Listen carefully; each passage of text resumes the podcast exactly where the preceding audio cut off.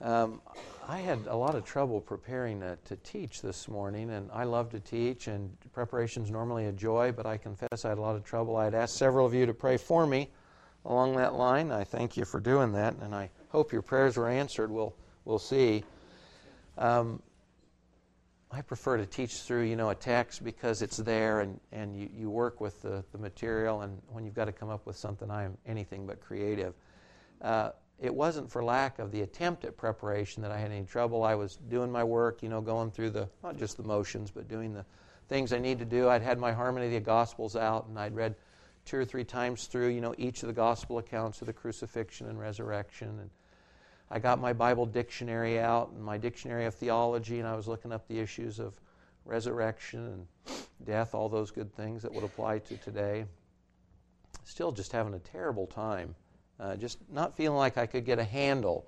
And I've shared with people, you know, for me, kind of like a newspaper reporter, you've got to get an angle on your story. You've got to get something that allows you to lay hold of it and therefore to present it to others. And I just was not having any luck doing that at all.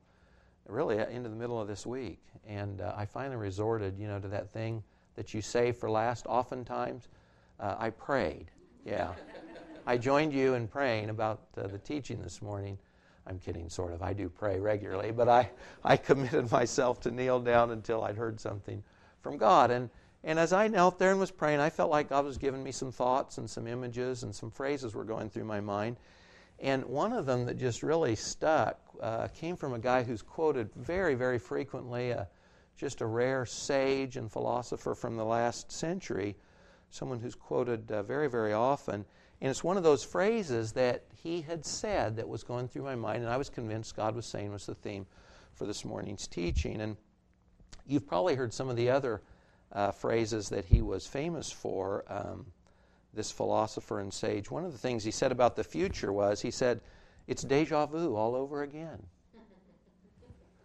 he said, The future ain't what it used to be. You guys are slow this morning, or you don't know who this is from. Uh, concerning the observation of life, he said, You can observe a lot by watching. and the esoteric elements of time and space, he said, It gets late early out here. This is Yogi Berra, of course, and none of these are the phrases I'm playing on this morning, but the quote that came up as I was praying was this one It ain't over till it's over. It ain't over till it's over. Or in a little better English, it's not over till it's over. I'm going to give you a few examples of it's not over till it's over. We've talked about presidents and leaders recently, and I'm going to talk about a couple more just as examples. You don't have to remember too far back to a presidential election in which a statement was made that proved absolutely false. And I remember the statement being made by Dan Rather on CBS News Gore wins Florida. And of course, if Gore won Florida, he'd be president today. But he didn't win Florida. And Dan Rather was wrong because it's not over till it's over. There's a great photograph, uh, many of you may remember this, and it's from another presidential election, 1948. I love it. Well known photo. Harry Truman holding up the morning newspaper after Election Day. Do you remember what it said in big black? Dewey defeats Truman. Dewey didn't defeat Truman. And Truman was gleeful holding up this newspaper. Truman had been given no chance of winning that election, none at all. The pollsters had said right up to the day, it's not does he lose, it's how badly does he lose. And so the newspapers had confidently printed up their headline before the votes were tallied. They made the mistake because it's not over till it's over.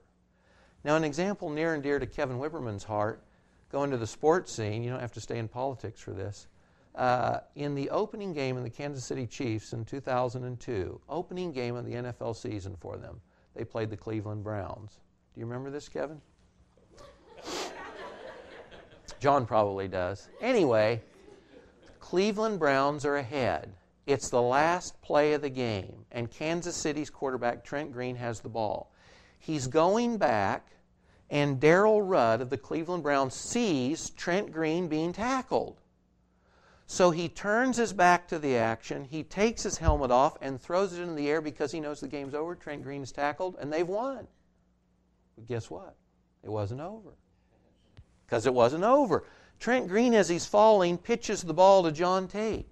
And John Tait, this big offensive lineman, grabs the ball, runs downfield towards the goalposts, and with the unsportsmanlike conduct assessed against Darrell Rudd, Kansas City is put within field goal range with no time on the clock. They kick a field goal and win the game.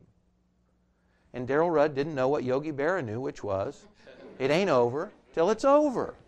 It's not over till it's over.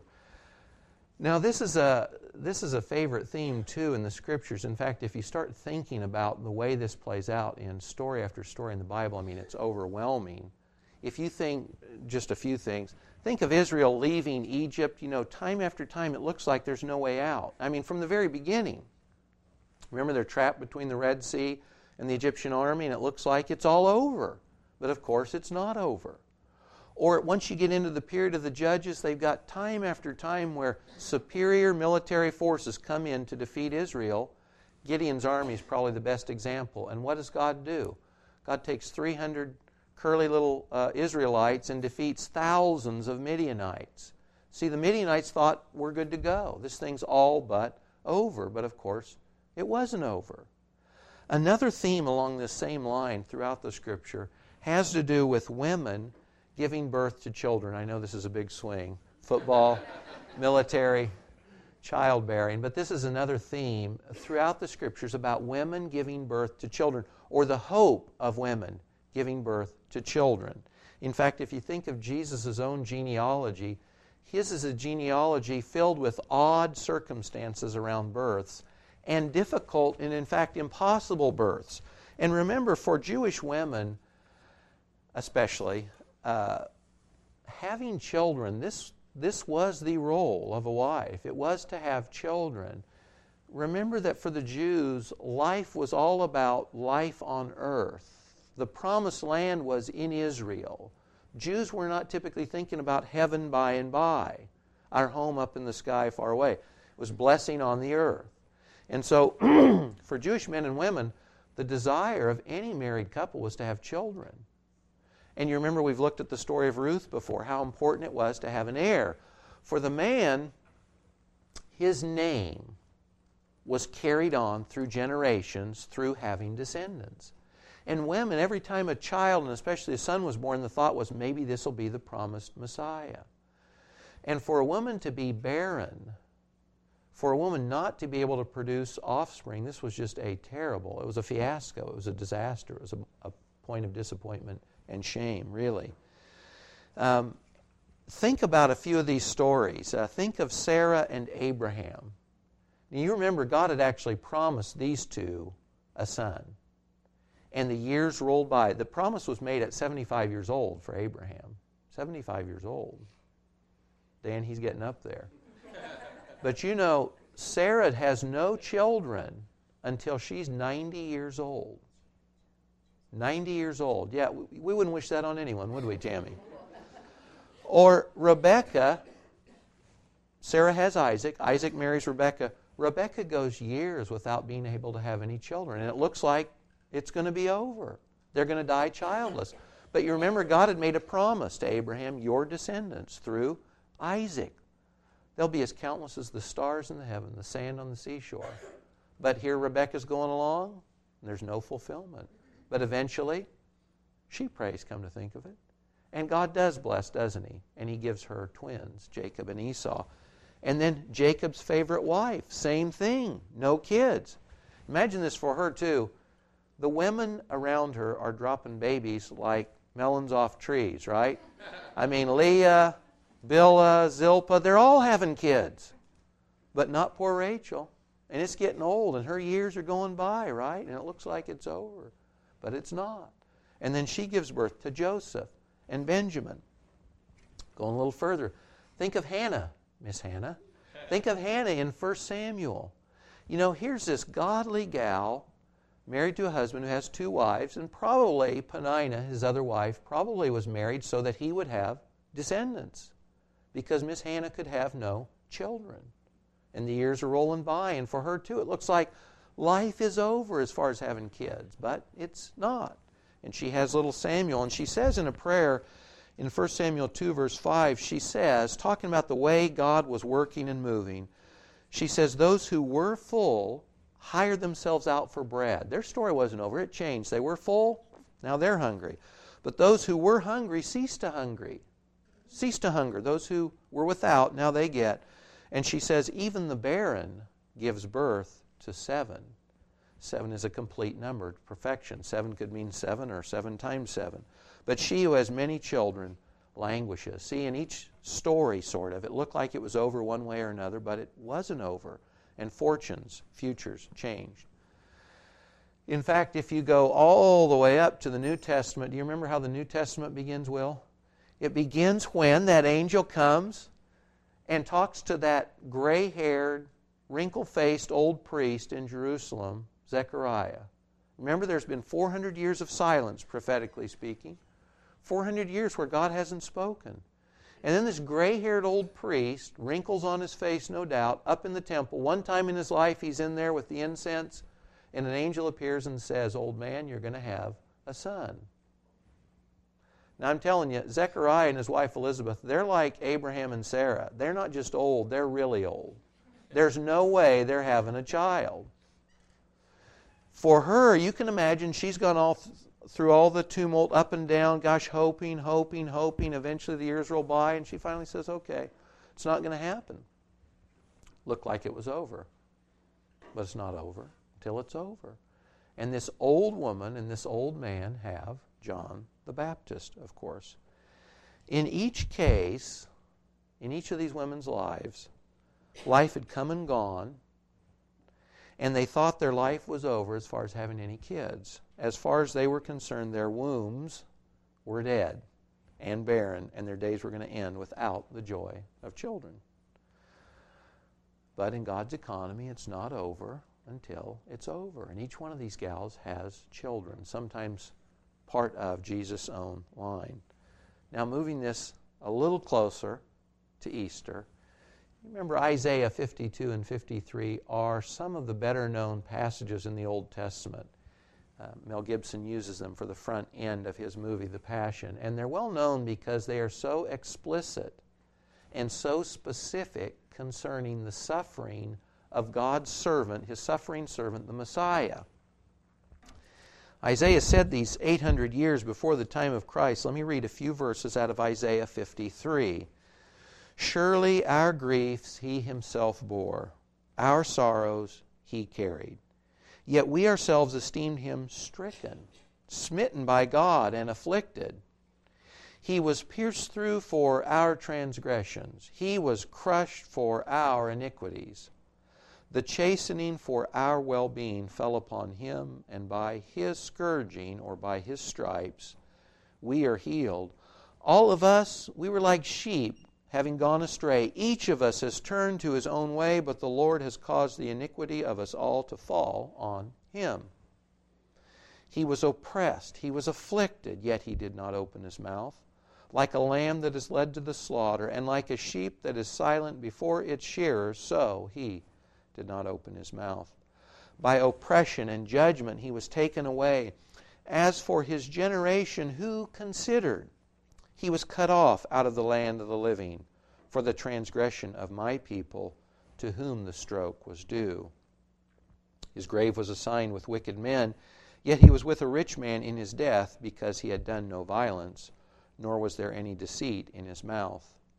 But the Lord was pleased to crush him, putting him to grief, if he would render himself as a guilt offering. That's Isaiah 53, up through the first half of verse 10. Now, this vividly, accurately portrays absolutely the events of Good Friday. Isaiah 52 had closed with those remarks about his visage. His form or face was marred more than any other man. And here we've got very explicit God is crushing him. God is pouring out his anger and wrath against one who had done no wrong. This is Good Friday. It's crucifixion, it's death, it's blood, it's depressing and you take this would be Savior, and he dies on a Roman cross, the most ignominious kind of death you could suffer. There was no lower way to die. There was no Easter on Easter. There was no lower way to die than to be crucified. And so his bloodied, torn corpse, taken down from a cross, wrapped up in the cloths of death, the linen wraps of the dead, and buried in a tomb. And so if the story ends on Good Friday, it's a really depressing story.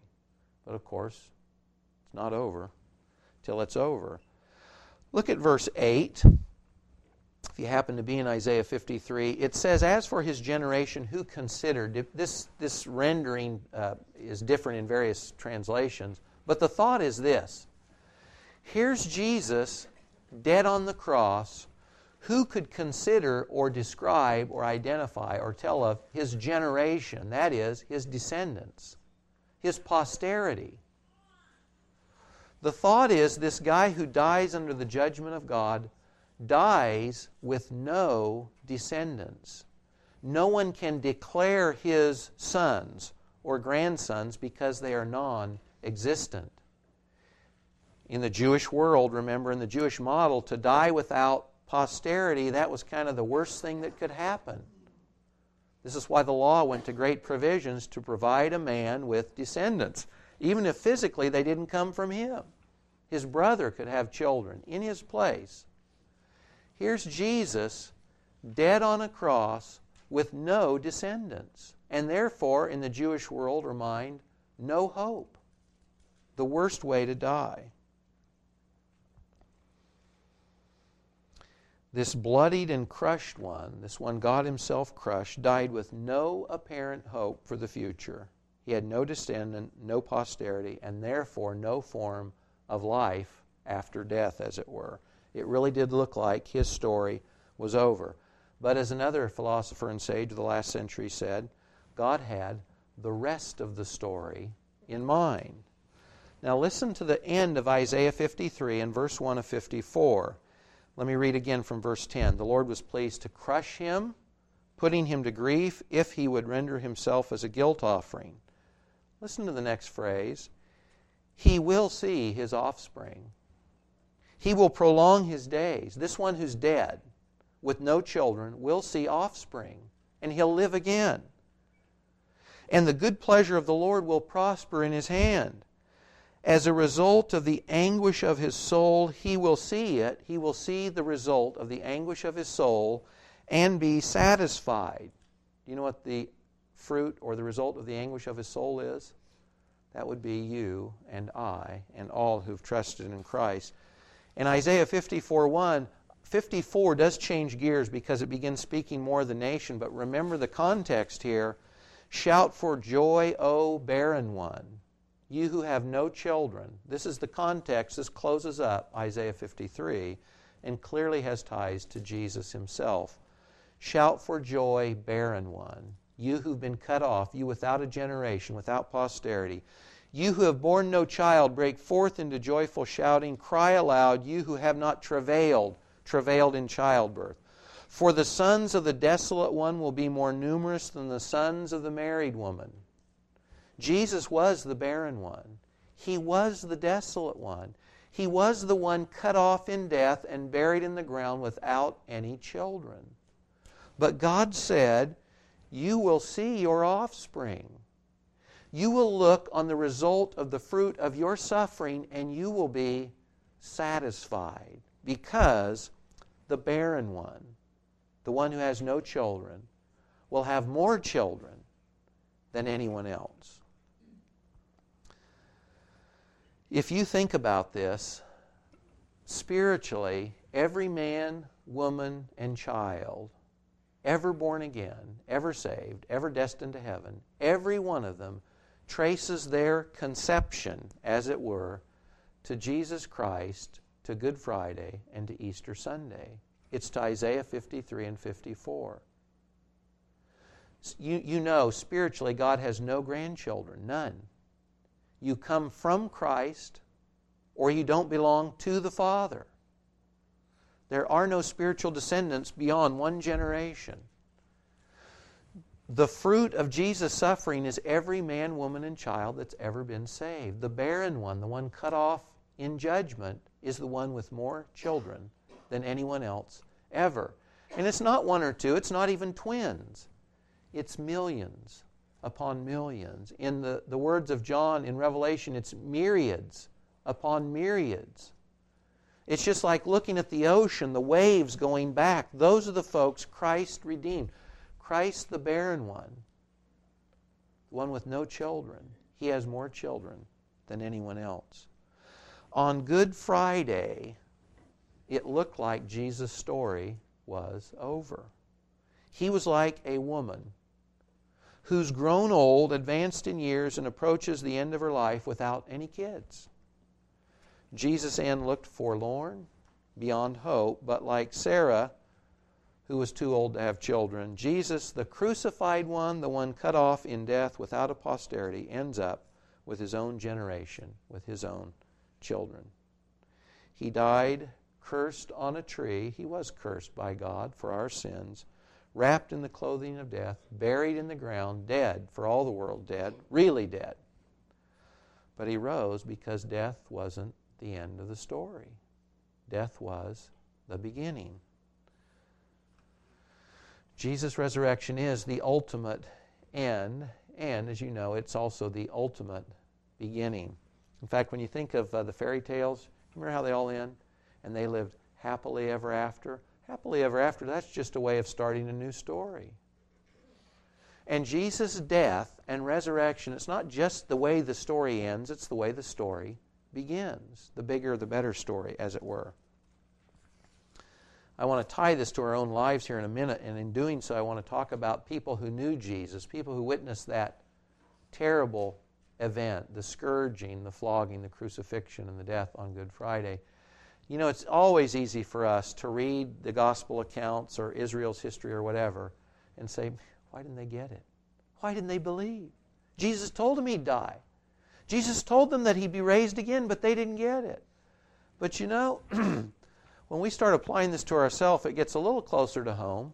Do we believe what God's told us? Let's walk with a couple guys who knew Jesus personally. They knew him, they probably witnessed the crucifixion. And on Sunday morning, on Easter Sunday, they don't know about any resurrection. They're walking home. They're walking home with their tail between their legs, so to speak. Whipped dogs.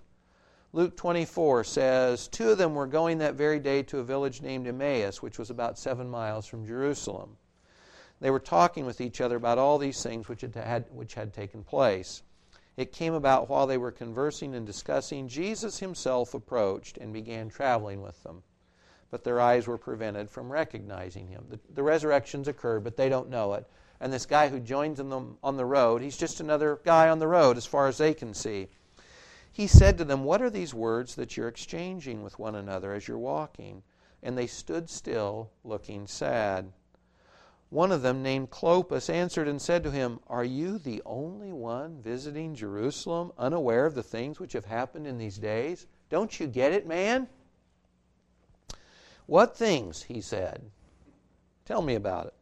And they said to him, The things about Jesus the Nazarene, who was a prophet, mighty in deed and word in the sight of God and all the people how the chief priests and our rulers delivered him up to the sentence of death and crucified him. But we were hoping, notice past tense, we were hoping that he was going to redeem Israel.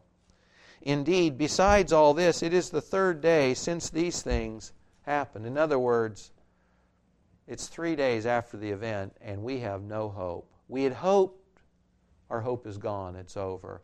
He died. It's been three days, and, and you know what? We're, we're going home. This gig's over. The story's ended. So we're going home. And then Jesus says, Foolish men and slow of heart to believe all that the prophets spoke. Wasn't it necessary for Christ to suffer these things and enter into his glory? You should know better, guys. Beginning with Moses and with all the prophets, he explained to them the things concerning himself in all the scriptures. These guys think the story's over. They think the crucifixion and the burial, that that's it. They don't know, it's just beginning. And of course, later, you know, he's tricky this way, isn't he? You know, the way he gets to us. Later, when they get to their little place and they're having some bread and he breaks it and he blesses it, and then they see who he is. And all of a sudden, he's gone. And all of a sudden, these guys, these poor whipped pups who were walking home with their tail between their legs, they turn around at night and they run back to Jerusalem to tell him, We've seen him and he's alive. And they find out a few others have too. The story wasn't over because it wasn't over. Now, related to salvation, I haven't talked about much theology here related to salvation specifically. There's no salvation without Jesus' death and resurrection. None. You know, if Jesus doesn't die for our sins, and we've talked about this recently because we've been in John 3. If Jesus doesn't die for our sins, pay our penalty, we have no hope. There is no salvation. Remember this John 3:16. Why did the Father give his son? Because if he didn't, there's no way to be saved. Jesus' death and resurrection was for us. It was so God could forgive us. He couldn't otherwise. And Jesus, he not only had to die, because you remember, sin brings death, there must be a death. And there must be an innocent death to cover our sins. He had to die, but he also had to rise again. In fact, in 1 Corinthians 15, Paul says, if Jesus didn't rise, you guys are dead in your sins. The implication is, if Jesus didn't die, the debt wasn't over and death was not conquered.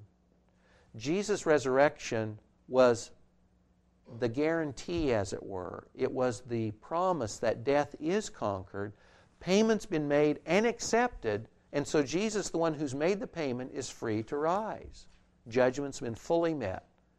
He's good to go, and so are we. And that's the theological component of Easter. Death and resurrection, we needed them both, and we've got them in Jesus. But beyond that, resurrection and Easter every year, or every day we think about these things, or every time we remember the Lord in the Lord's Supper, these are reminders to us that the story is not over until it's over. And even when you and I like those guys walking back to Emmaus, we think a story or some component, of, some aspect of our life's over. It's not over unless God says it's over. Till He counts the votes, so to speak. In God's economy, it's not really over until He says so.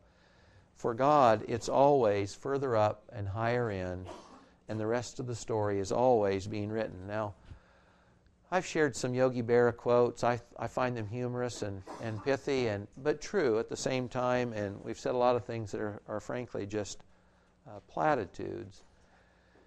Um, but if we, if we bring this home to ourselves, like those guys on the road to Emmaus did, and we say, what difference does this make in my life?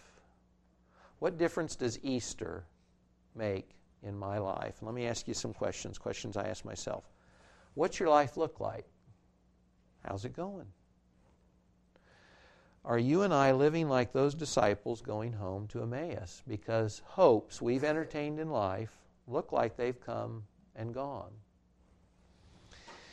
Do you feel maybe that you've passed milestones in your life in which you thought you'd be someplace that you're not? You thought that you'd have successes that haven't come. You thought that you'd be making money that you've never seen, or you'd have popularity or success or something in some way. And the days have rolled by, or the weeks or the years, and they haven't happened. And you die a little bit because it seems like, Lord, where are my dreams? Where are my hopes? Do you feel like Sarah sometimes? I've been waiting for kids, and they've never come.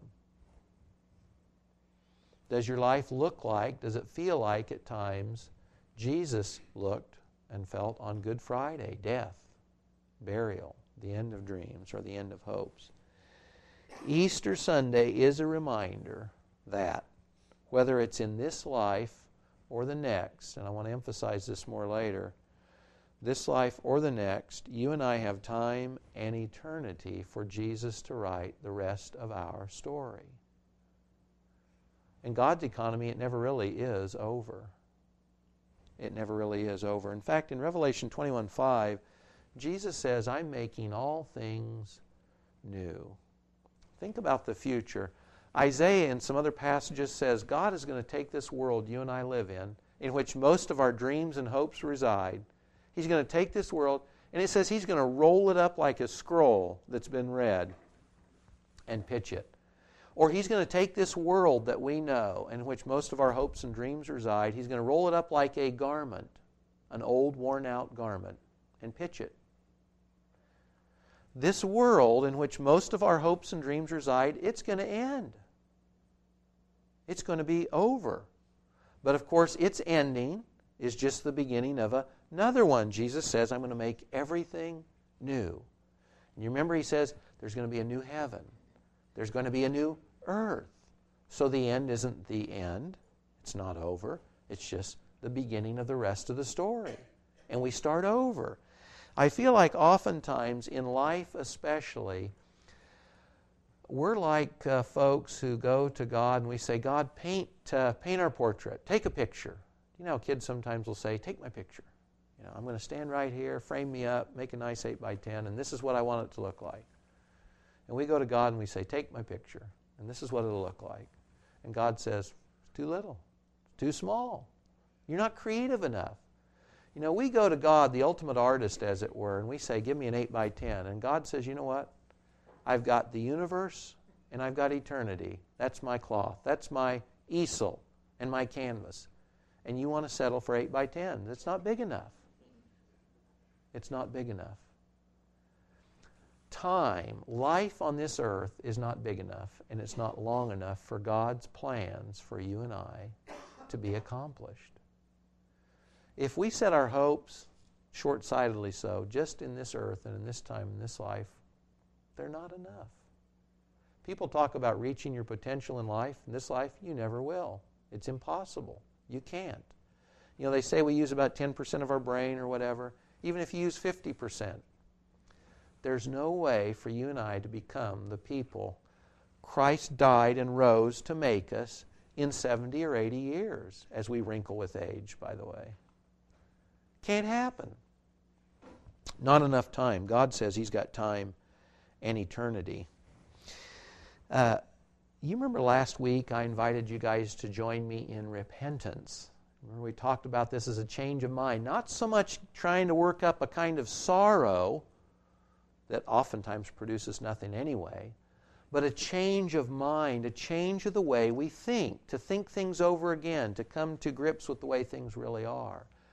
This week, starting on Easter Sunday, I want to invite you to join me in taking your treasured hopes, your unfulfilled dreams, your hopes for yourself or your children or your friends or whatever, and giving those to God and saying, God, you write the rest of the story concerning these things. God doesn't need our permission. He's going to do his thing anyway. But you know what?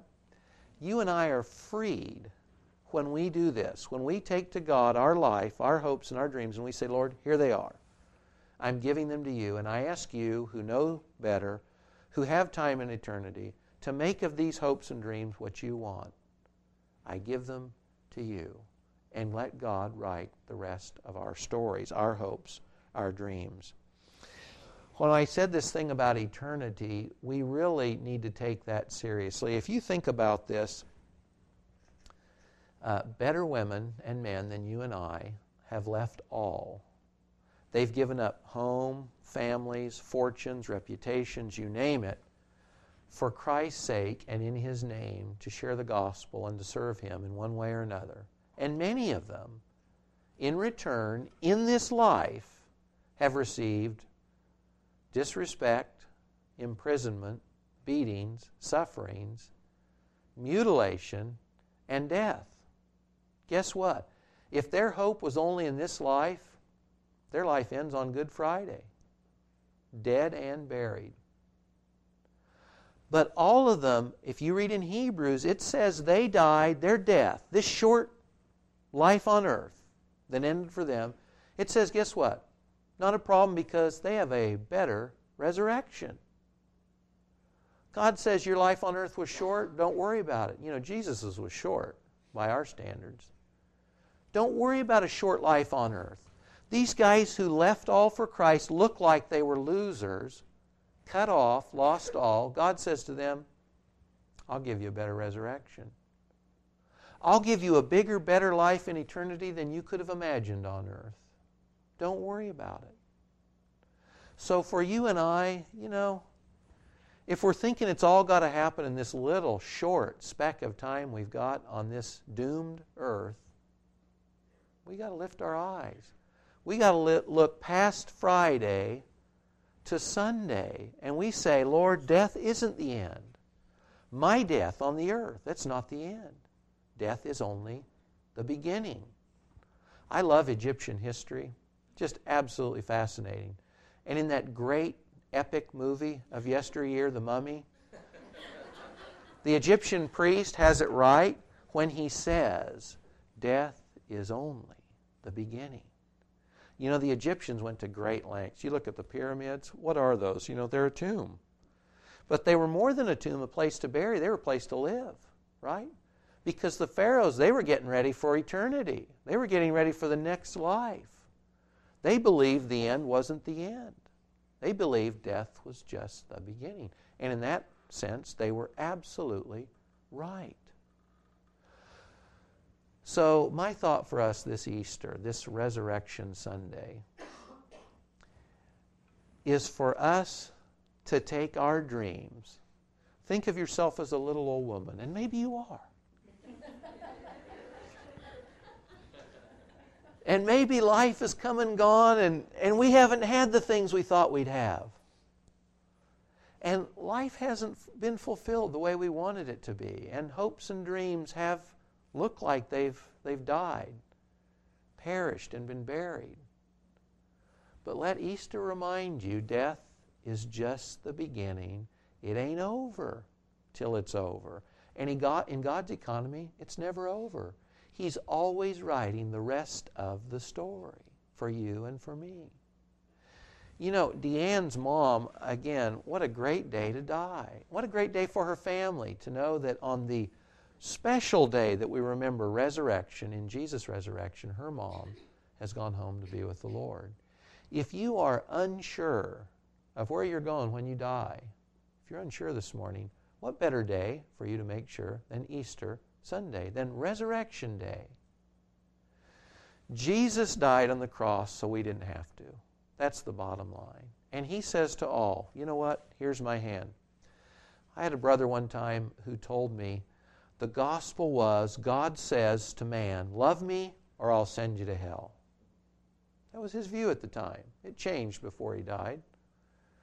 I said, No, you got it wrong. The gospel is God saying to man, I've been there. You don't want to go there. Take my hand, and I'll take you home. So if you're not sure this morning where you're going, make Easter your resurrection day, the promise of your future with Christ. And if you are, take those hopes and dreams, those desires for a posterity, for kids and grandkids and a name, so to speak, and lay them at the feet of Christ the one who conquered sin and death, the one who is the Lord of heaven and earth and of life and of eternity. And we'll let him write the rest of those stories. Let's pray. Uh, Lord, I think of Jim Elliot's words this morning. He's no fool who would give up what he can't keep to gain what he cannot lose. Father, I know that every dream, in fact, every tear shed, you collect in a bottle. You love us so much that you gave your one and only Son, your treasure, Lord. You crushed him, you cursed him, so that he could become the father and the mother of myriads upon myriads of people just like us, Lord, who would be born again, death into life, death being only the beginning. Father, thank you. It, it blows my mind that Jesus looks at us, the results of his anguish, and is satisfied. I'm not sure I would be satisfied, Lord, but he is, and you are. And Lord, help us to take these lives, these few years you give us on the earth, help us to lay them at your feet. Help us to give you the things that maybe aren't going to happen in this life on this earth. Help us to give you the things that maybe we've already lost. Maybe things that in this life we can't regain or recover. Or hopes for the future, Lord, for ourselves or for family or friends. Lord, help us to take all these things and give them to you and trust you to write the rest of the story and all these things, Lord. Thanks that Peter says no hope set on you can be disappointed. Lord, we set our hope this morning, this Easter Sunday, on you. We ask you to write the rest of our story. Lord Jesus, thanks for dying for us and thanks for rising again. In Jesus' name, amen.